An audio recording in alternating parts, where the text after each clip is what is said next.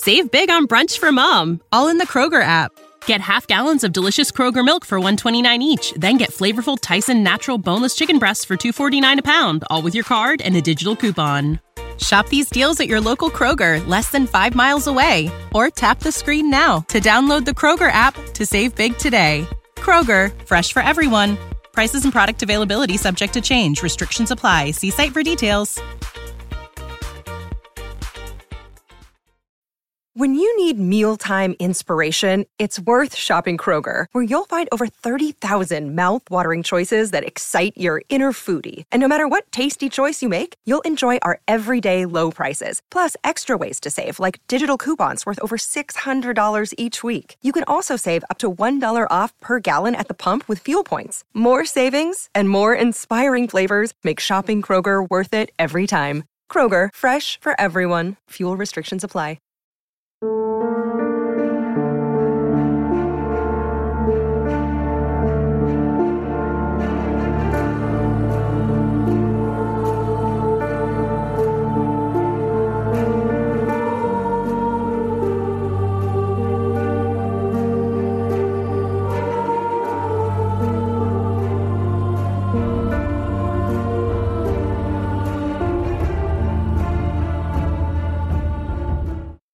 Dr. Lacter, I have a question about whether or not you've been able to have any experiences with talking to abusers about the kinds of things that you're discussing with Jean, whether or not that's a part of your research or if you've been able to get any insights into what is in their heads when you discuss this.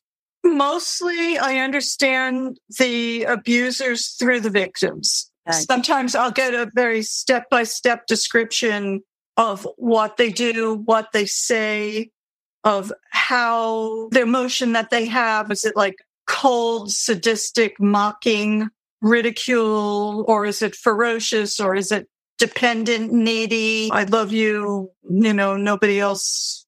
Mm, mm, your mother doesn't love me, but you love me and I love that kind of thing. I mostly understand the abuser's mind from the descriptions by the victims. The limited direct work with abusers, you don't want to mix those people in your waiting room. I did a couple of extensive psychological evaluations. I wouldn't say I would get as deep as so like one in a prison, another in a day where nobody else was coming in. I reserved the whole day. And I'm going to level with you anyway about what they're thinking and how many of them know why they're doing what they're doing? And even if they were very badly abused and now they're directing that into victimizing somebody else, usually they're doing that as a defense against knowing their own abuse. So instead of facing their own terror and helplessness, betrayal, all of that, they switch to the top dog position to defend against awareness of what it was to be the underdog. And they're usually, as far as knowing why they do it, I wouldn't say the insight would usually be good. Otherwise, they wouldn't be doing it. Right. When you talk about ritual abuse, especially if the kid is born into it and they're abused in their family and they're abused for 20 or 30 or 40 years, you're going to have abuser parts. And you can understand a lot about the mind of an abuser from an abuser personality within a victim. Eh, eh. And it usually is what I just described. It's a last ditch attempt at psychological survival. You just can't take being a victim anymore. You can't take the helplessness. The rage has to find some direction. You're having your heart broken over and over. It's too hard. It's easier to be the person who's doing the hurting than to be the one who's hurt. So I would say I can get a lot of insight about the abuser's mind from personalities who adopt that position, maybe sometimes only within the abuse, especially when they're being coerced to hurt others. But no, I'm not a specialist in working with sex offenders, and I don't have a whole lot of that. Thank you. Jean, can I just go back? Uh, because there was like a missing piece in what you described that I think the listeners would want to understand. Sure. Okay, so you were talking about how is it okay to use the guy's name, or do you have a? Oh, that's perfectly fine. You don't plan. Your head. You wouldn't rather call him Butthead or something. I'm fine with Butthead. She's His head is good. Yeah. Yeah, I think sometimes it's asshole. Okay, let's go with asshole because I really find that the name of the abuser is just really bad for people to. Well, no, I think that I'm going to interject very quickly. He put himself as my protector. Everything that I experienced, except for things he did to me, he was protecting me. He took the stance of my uncle by the door. So you have to understand that part of what I continue to work on throughout my therapy is that he's still my protector. So for me to be really angry, enraged with him, it's only in the past couple years since I was able to start talking about this and put my name on this that I started connecting to that anger. But I still, on some level, am dealing with. Unfortunately, he wanted to be my father. He told me he wanted to be my father, that he would protect me. He took on all of that. And yet it was none of it to be true. So his name doesn't bother me. Magnus's name bothers me more. Is that right? Yes. But Magnus is who I went into in the confessional. And Magnus is the one that that I believe he felt there was a gold nugget just got dropped in his lap. And Magnus is the one that took me into, and yet Magnus was the more, if you were to say, to abusers, the ecstasy, or do this is just kind of, I believe that there are abusers who are taking it as it comes, are looking for their prey, and they find it. I think there are others that are deliberate and well thought out in what they're doing. And I think Magnus and Maskell portrayed both. He was, Magnus was the one that was more, it fell in his lap, that he was looking and that's what he took was came. I think Maskell found out about it. And I think Maskell had a deliberate approach to what he was doing. But Magnus is the one that I feel more, I don't like his name more don't like Maskells. And I hate to say that because really everybody who's listening, I do hate him. I hate him. I hate him. I hate him. But I'm talking about as a survivor, as a victim, what I continue to still work on. I mean, it's the whole Stockholm syndrome, right? Oh, yeah. Oh, yeah. And there was someone else within the room. So you have to remember a lot of people were in that room. And there was another person that I literally, you know, was called his, I thought I was in love with. I think a lot of the women who are listening who have been abused from over there will have to admit at some point, or maybe already have, he was my protector. He was my, he took on whatever it was he, he got from you, he reused. So he reused that in me. Someone else, it might have been, he was their lover. No different people have spoken of that. They thought it's like ever he could do. That's the predator whatever he could connect into and reuse it or take advantage of it. So for me, it was not, there was someone else in the room that was quote unquote my uh, boyfriend, lover, whatever. But that was also part of the game too. But no, Maskell was truly set himself up as my protector, as my father, as my uncle, as my familiar. Okay, so we've got a young a younger perpetrator set up to be the one that you're that they want you to be in love with. A different perpetrator. This was yes. someone I'm not speaking of. Yeah, yeah, uh, yes. Okay, I understand that. So this whole thing is orchestrated. So they're gonna they're gonna get you. Oh, yeah. They got the one a younger perpetrator set up that they're gonna have that person manipulate you to believe that you're in love with each other. We've got right. Maskell who's trying to make you believe that he's going to ensure your survival and stop worse things. What did he try to make you believe he was going to protect you from? At first, he was protecting me from anyone finding out how bad I was. But the counseling was all kind of foreplay, if we want to call it that. So the counseling at the beginning, that's how I would say that he was drawing me in. He was using the area of where he found me, which was in the confessional. He knew then my faith mattered. They also had already told me that God couldn't forgive me. So they had me hooked. Then as that progressed, then it became he was protecting me from anyone finding out how much of a whore I was and how evil I was. Wow. Then, after he took me to Cathy's body and began to brainwash me to believe that I actually not only was responsible, but killed her, then he was protecting me verbally, physically, in any way you could possibly imagine. He was protecting me from anyone finding out what I had done. From criminal culpability.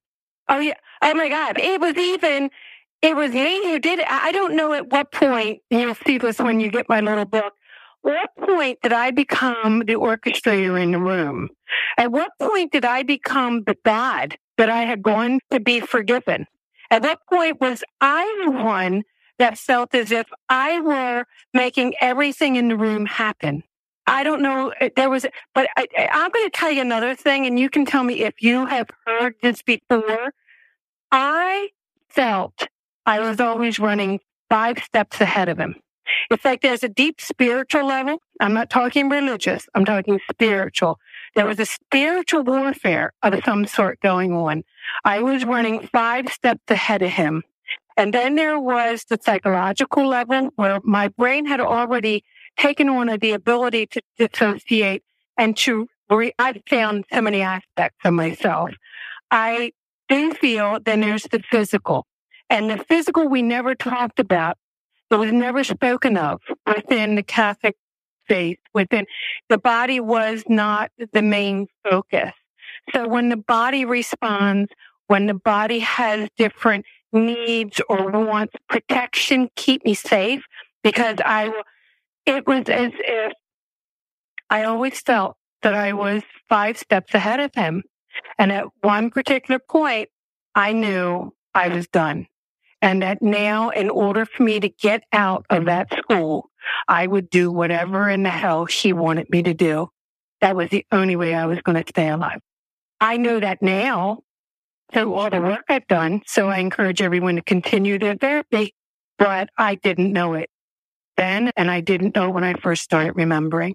So have you heard people talk about, and my therapist understands because we kind of work on this level, but it's as if you're running on some level ahead of them. You're trying, even though you're just basically, you have been dehumanized. You don't even have, it's a crime against humanity. We don't even have the right to breathe. We don't have the right to flee. We don't have the right to fight the drugs, the hypnosis, all the things you use So for me, I felt I was up to a certain point, always running a few steps ahead, trying to, to keep him from getting whatever that jewel was that he seemed to be looking for. You know what I mean? In our ongoing journey, dissecting real life mysteries, I've found a perfect companion in a game that not only captivates, but also lets me step into the shoes of a detective in the glamorous 1920s, June's Journey. As someone who's delved deep into the game, playing through the intriguing scenarios of June Parker, I can personally vouch for its immersive experience. In June's Journey, you unravel the mystery of June Parker's sister's murder. Each scene is a visual and intellectual puzzle, with hidden clues scattered across beautifully crafted locations. What I've enjoyed most is the depths of the storyline. Each chapter peels back a layer of this thrilling narrative, revealing danger, mystery, and romance. Besides the allure of solving mysteries, the game lets you design and customize your own luxurious estate island. Building my estate has been a delightful escape, offering a creative break from the intense narratives we tackle on the podcast. For those of you who enjoy the blend of history, mystery, and narrative depth we explore on this podcast, June's Journey offers a chance to live out those elements in a beautifully interactive setting. June needs your help, Detective. Download June's Journey for free today on iOS and Android, and join me in this ongoing quest to uncover hidden truths and solve complex mysteries. Yes, and you felt that you managed to do that ultimately. Ultimately, I hid the jewel. Yep. Within the deeper self. Yes. I believe that at that point when I knew I either will kill myself, I will do whatever I have to do to get the hell out of here. I believe at that point within that deeper level, I put the jewel somewhere else that he would never get. Yes. I think that's what they're going for. And I do believe that many victims do a lot to protect that. They've got uh, sometimes a hidden original, very little non abused self that is way more deeply hidden than any of the other personalities. About something even a little bit more deeper than that, something about the Yeah. soul. The soul, right? Something about Yes. soul or Yes. spirit or and then even though in maybe the subjective main part of your consciousness during the abuse, it feels like he's running the show somewhere deep within you. You're, you have your own opinions of him. You're spiritually way ahead of him in terms of, um, wisdom and knowing that even though he's making you feel you're bad and he's godly and ordained somewhere inside of you, you know that he's bad and you're godly or something. Mhm. Is that kind of what you're talking about? Yes, that's what I'm learning now about myself. What I'm learning now is that um, I I always thought I was stupid, and I'm sure other survivors will amen to that. I always, I have no idea how many classes I actually was sitting in, and I do feel that what that's another conditioning. I lived my life thinking I was stupid, that I was slow, that I was the dumb blonde, and I do think that what I realized when I started to remember, and I had a re- really I have, I've had a couple really good therapists, but the first one was amazing. And what I started to understand was the energy and the effort that it takes to hold the trash can lid down, to keep all of this contained. There's no more energy left to study or to get good grades or pass any kind of, of job application. Did you are without realizing it holding the trash can lid down because you think everything that is over there that's separate from you is trash because that's what you were told. So I, yes, I do believe that I started to understand as I began to connect more with myself that, you know what, I, that takes a lot. We are really pretty, we're like geniuses walking around. All of you survivors listening that we're still alive, we were mm-hmm. able to outwit him. We were able to, why I'm even talking about this. He made very clear within my whole being, this would never ever be talked about again. We're pretty smart. And the depth of spirituality is what brought this up. It, all of my memories, Dr. Lacter came through my quiet prayer. And I mean that. I mean it 100% because a survivor is not going to remember these things with someone else there. It's too vulnerable. We have been hurt in that space of vulnerability. I found that it was in the quiet of my prayer where it would come up and then I could take it to someone to help me. So that was my personal. So yes, I do feel that I'm learning more about how deeply spiritual my spiritual walk really is. Right. And that this was a spiritual battle. Yes, I still feel that very strongly. Yeah, I understand. I had an observation just while I was listening to what Jean was saying. It sounds to me like there was a piece of Jean that was the person she was born with that was going to triumph over evil. That there, her inner strength was surviving, even though it was just a, in a small place in her that allowed her to be wise and smart and sharp and figure out how to get ahead of what was going on. And to me, that just affirms that we all basically can triumph over evil. It sounds really trite, but I mean it sincerely. The other question I have about the integration, I'm just learning a lot about this. What are some other things, like Jane talks about her quiet prayer time? What are some other things that happen that cause members of abuse to begin to be able to integrate? Is it life events? How do they get to that point where they begin to realize what happened to them and what they can do about it? So you're talking about integration of memories? What are some things that cause them to say, I know that I was a couple different identities to survive, and now I want to be my own true oneself? Like, why, how is that? How does that come about if they're not already in therapy? Okay, so now you're asking two questions. Okay. you're talking about integration, realization that you have identities, yes. and integration of memories that were previously associated. Okay. Two questions in one, and they are they are related questions. Okay, I'm going to say something funny, but also true. A head injury. That's what has happened to some of the one of the survivors. Yeah, some people had no memory of any of the other parallel nightmarish life that they had led or that they were still living until they had a major head injury. Somehow everything got shook up and suddenly everything came pouring in, but I'm, that's not a recommended route. I would say love is good for that. Uh, safety, sometimes it can be coming upon information. Uh, one client I worked with it was commercial in probably 1980, the first time these commercials came out when she was 13 years old or so. And it said, if somebody is hurting you or touching you the wrong way or something like that, it's not your fault. And that was just that one little mm-hmm. thing completely disrupted the m- mental framework that the abuser had set up and allowed her to say no. Kind of what Jane was talking about.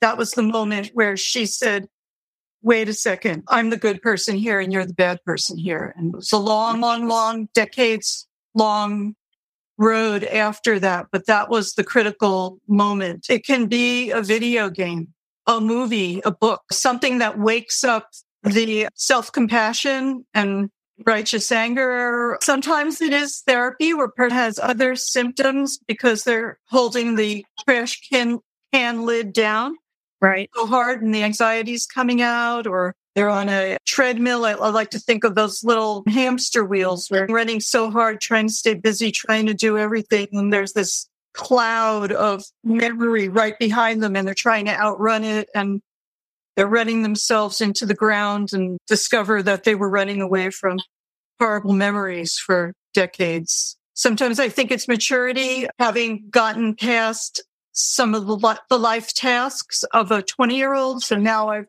proven to myself that I can be an independent person. I've conquered the basic challenges of life and proven to myself that I have the strength to do all of that. And now I'm strong enough to open up to things that I wouldn't have been able to think about before. I'm sure there's a hundred other things I'm not thinking of right now. But in therapy, when you come in with other symptoms and the therapist starts asking questions, you, what, why do you think you're very afraid of people? You're, you're afraid to sit in the classroom. You're afraid to walk into a store. What is it that you fear? What do you, what do you fear might happen? Or what are you thinking is in the minds of the other people? And then that can open up. They're thinking that I'm no good or I'm afraid they're going to hurt me or I'm afraid they're going to knock into me or I'm afraid of physical danger or whatever. Or, you know, right. just all kinds of things can open it up.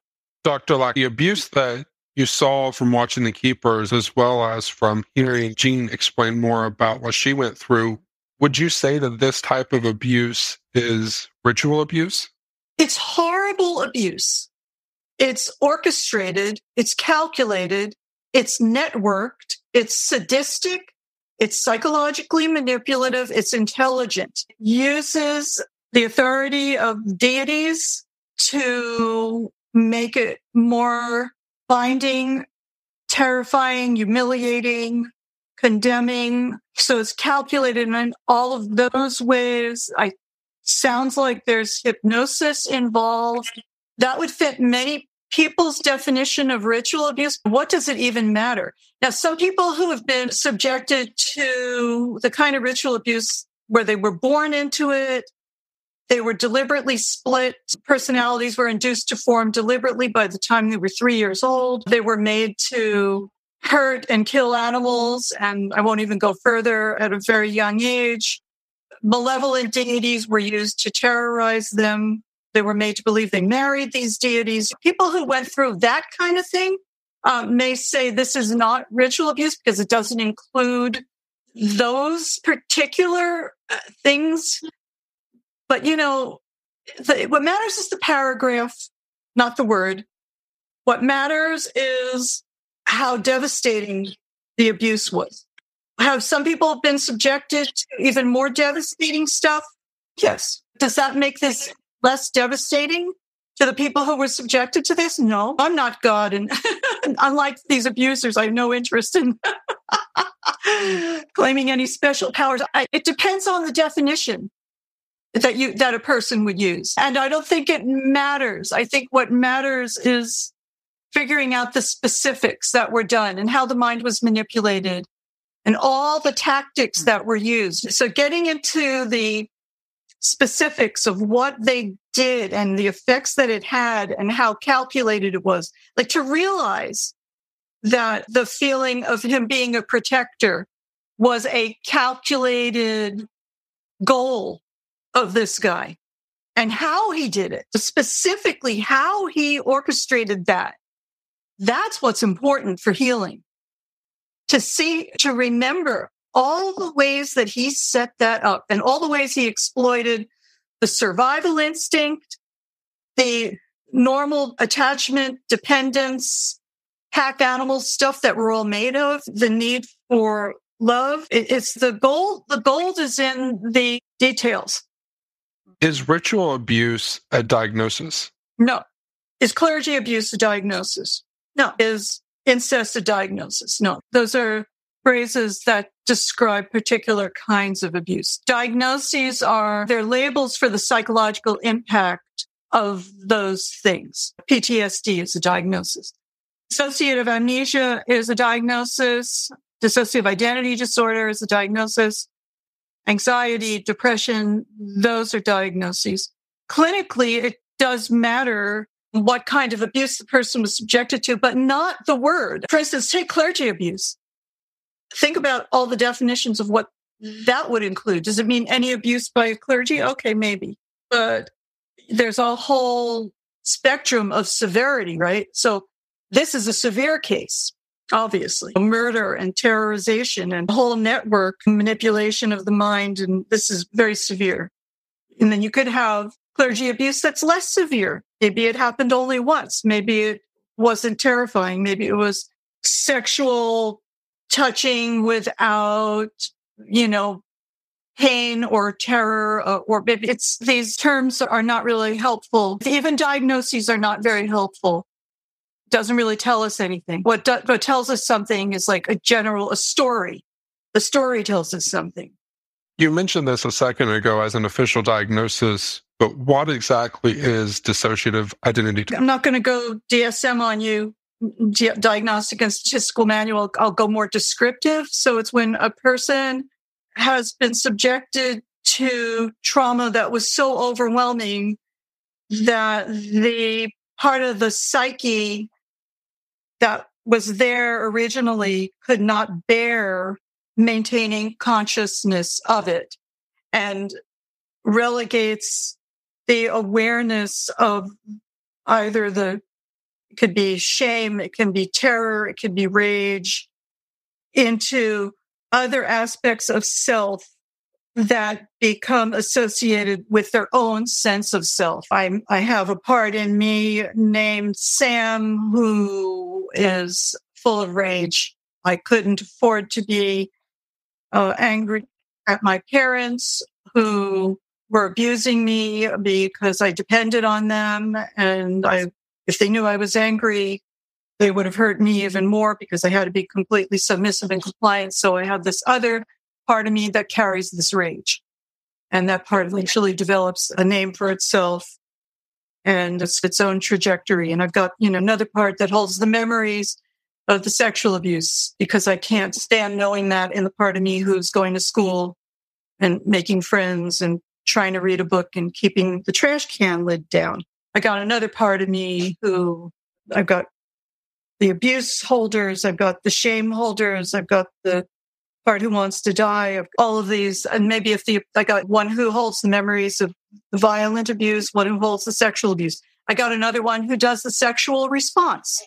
So my abuser requires me to sexually respond and I can't bear knowing that in my consciousness. So I create a part who does that for me. That's her job. That's all she does. And she thinks she likes it. And because somebody had to, because it was easier to like it than to hate it and feel victimized. So I created a part who likes it. It's okay with her. And that part pops in whenever I'm being put into that position. And so that would be a description of how it works. What different ways causes this? Overwhelming trauma. It can even be horrible medical trauma that's just more than the person can consciously bear feeling. And, but normally it's more abuse or being around abuse, terrorizing abuse that feels really dangerous. Some kind of danger, major threat is just too much to endure experiencing all the time. Dr. Lacter, why do some abusers work to cause victims to dissociate their memory?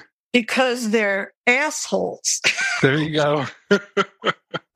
I get it's just because they're self-serving assholes who don't want their victims to tell, who don't want their victims to remember, who want completely compliant victims so that they can knock on door when the victim is 25 years old with a certain pattern, knockety knock, knock, knock. And that pulls up the five year old who takes the sexual abuse, opens the door and lets the guy come in and rape. They, they exploit all of that for access to silence and for their own little God trips.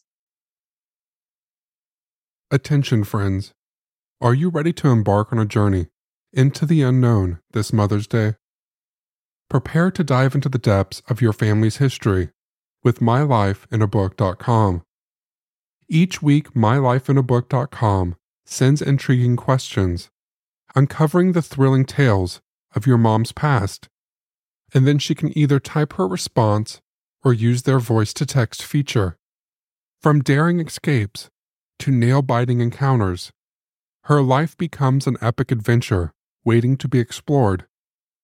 This Mother's Day, give the gift of excitement and intrigue with mylifeinabook.com. It's a thrilling ride through your mom's life that you won't want to miss. I gave this to my mom last year, and let's just say I didn't know my mom as well as I thought I did. Check out mylifeinabook.com and use code Shane at checkout for 10% off. Create an unforgettable gift for your mom this Mother's Day. That's mylifeinabook.com and use code Shane for 10% off today. You know how to book flights and hotels. All you're missing is a tool to plan the travel experiences you'll have once you arrive. That's why you need Viator. Book guided tours, excursions, and more in one place. There are over 300,000 travel experiences to choose from, so you can find something for everyone. And Viator offers free cancellation and 24 7 customer support for worry free travel. Download the Viator app now and use code Viator10 for 10% off your first booking in the app. Find travel experiences for you. Do more with Viator. When you need mealtime inspiration, it's worth shopping Kroger, where you'll find over 30,000 mouthwatering choices that excite your inner foodie. And no matter what tasty choice you make, you'll enjoy our everyday low prices, plus extra ways to save, like digital coupons worth over $600 each week. You can also save up to $1 off per gallon at the pump with fuel points. More savings and more inspiring flavors make shopping Kroger worth it every time. Kroger, fresh for everyone. Fuel restrictions apply trying to destroy that kernel that Jean was talking about, the kernel, the deepest, most innocent, pure, good, holy, knowing it's good, believing in love part of the self. They want to try to get to that. I'd like to interject too that I think with Maskell for my personal others will have other interpretations, but I believe that when Cathy Cesnik had enough information that she was not going to let this go on, especially since she was moving on. I believe she addressed him. When I came back to school after that summer, he was furious. And he told me, someone's been saying that I've been hurting the girls. You wouldn't say that, would you? As you just said, Dr. Lacter, I believe it was a God trip. I believe it was a power trip. He thought that none of these girls, with what he had already been doing, would ever say anything. And when he found out that what he had been doing wasn't enough, it intensified. He could not afford anyone say it ever again. So I think that up to that point, God loved Cathy because I think that she did what she, her heart called her to. But I believe that up to that point, he really thought he had us under his thumb. And when he had heard that someone was actually giving some indication that there was something going on that wasn't good, he was going to make sure that never happened again. So I do think that part of it is that God tripped that power, the power over others. He wanted total control over all of these, full control of their minds. I think that when she addressed him, what he realized was this was his business.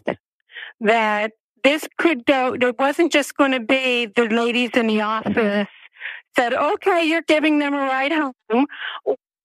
The teachers who would turn the blind eye for what I experienced, some of the teachers being in the room. Since the beginning of Jean's memories surfacing, she refers to the chaplain's office on the first floor of Keough High School as the room.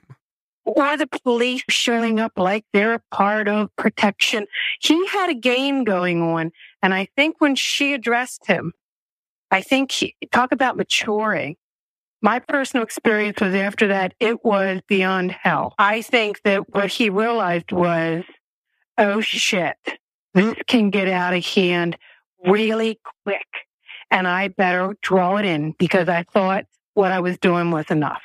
Are you saying, Jean, that you actually experienced him become more ferocious after you confronted him? 100%. He became more ferocious the day he called me to his room when she wasn't there at school anymore. Now, she was not dead nor missing, but he called me to his room. I was never called over the loudspeaker. I was always told, be there on D Day.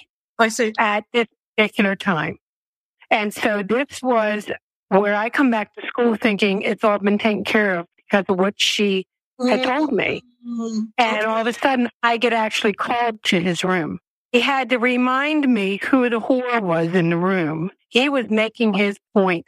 You do not say anything about what goes on in this room. I'm saying that was a metaphorical not to make you believe that you're the dirty one. I want to know what you think about this. He was not alone. When people be consoled with the idea that he's dead or that the church was the act or that was in the past, there were a lot of people in this ring. Yeah. They were young. They knew all kinds of places they came from. They were being mentored by this man. They were actually being allowed to do things that they would never have thought to do. Once you pass that line, once you're given that permission, especially from somebody who has that kind of authority, then what do they do? Where do they go with that? It doesn't matter that he's dead. My concern is where did all those other Johns, let's say, or abusers, what have they been doing? And if you don't call it what it is, and if the archdiocese does not say that they were accountable for harboring this man and moving him around to have more victims, then those people are given permission to continue doing what they learned from the master. I think all we can do is continue to put pressure on Catholic Church and all other institutions to develop true policies to honestly investigate on behalf of the truth, not to act in their own interest of protecting their institution. I'm sure you're familiar with the concepts of betrayal, trauma, and institution betrayal. Every institution does it. Church is notorious for it. Universities do it. Hospitals do it.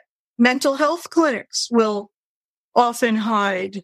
Some therapist gets accused of abusing a patient and the clinic has a choice. They're either going to approach this with integrity to find out what really happened, or they're going to go, oh, wait a minute, the clinic might be sued and the supervisor might be sued. And then they jump into suppressing it and try to tell the patient that they blame the therapist who the patient disclosed, the other therapist the patient disclosed this to, or whatever. Institutions act living organisms that protect themselves. And I, I think that we've got it with Hollywood now where people are saying, wait a second, this is a serious big problem problem. And we've got to put pressure on these institutions to honestly take these reports seriously. I don't know. Maybe part of the problem is in the legal system, the way everybody's afraid of getting sued for one person's wrong.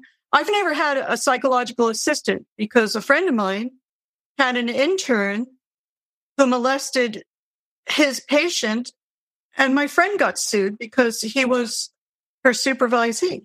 But you can see how, you know, all of that can create a lot of problems. It's, it's a, a very serious problem. The government, right? When somebody in government gets accused of doing something, there's all kinds of political mechanisms that can protect. It's just really, you know, the victim is usually the little guy and the abuser is usually the person with a lot of power. I've got no simple answer for this except for us all to try to wake everybody up. Every little bit matters. Every, if a hundred people listen to this show and feel more empowered and begin to not submit or go into therapy and reclaim their true self and all of those uh, things all matter, but it's a pretty big problem the way institutions protect themselves like an individual living organism rather than caring about the victims who are hurt within the institution.